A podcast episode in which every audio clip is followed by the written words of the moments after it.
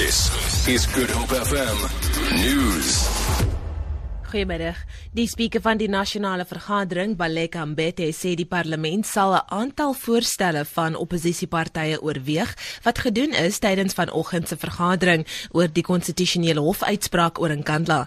Die vergadering tussen oppositieleiers en voortsittende beamptes is agter geslote deure gehou.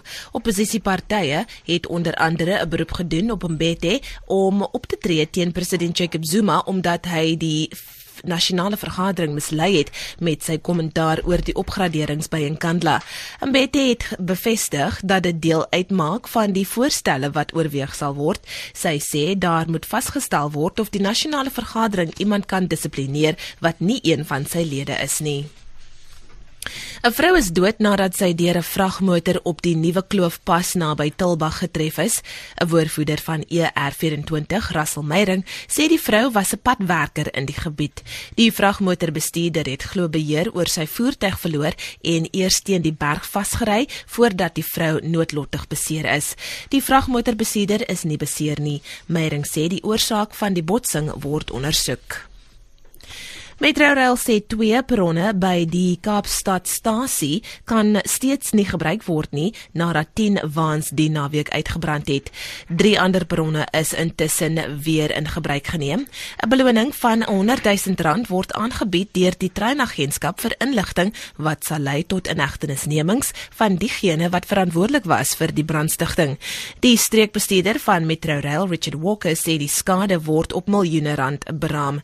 Hy sê die voorval geval plaas bykomende druk, druk liewer op Metrorail se vermoë om 'n goeie diens aan passasiers te lewer. Die groter impak is, is van selfsprekend die feit dat ons twee treine van die noordelike lyn uh, verloor het. Ons is veronderstel om 33 trein uh, daar te, te loop. Ons hardloop op die oomblik het ons net 27 en die die passasiers gaan definitief dit voel want die kapasiteit is nou verminder op daai lyne. Die lugdiens ComE het bevestig dat hy gebeurlikheidsplanne gereed het vir die uitwerking van die staking deur werkers by Kulula en British Airways wat vanmiddag begin. Werkers van die vakbond UASA gaan vanmiddag tussen 4 en 5 uur op hul werk. Die verteenwoordig of liewer dit verteenwoordig sowat 60% van ComE se werkmag. Dit behels grondpersoneel en sal ook kaartjieverkope en klantedienslewering raak. ComE het passasiers gevra om aanlyn vir hul vlugte te registreer of by selfhelp kiosks by lughawens. Passasiers moet ook al bagasie by die bagasie toonbank inlewer. ComE sê hy het egter bykomende personeel ontplooi by lughawens landwyd om klante tydens die staking by te staan.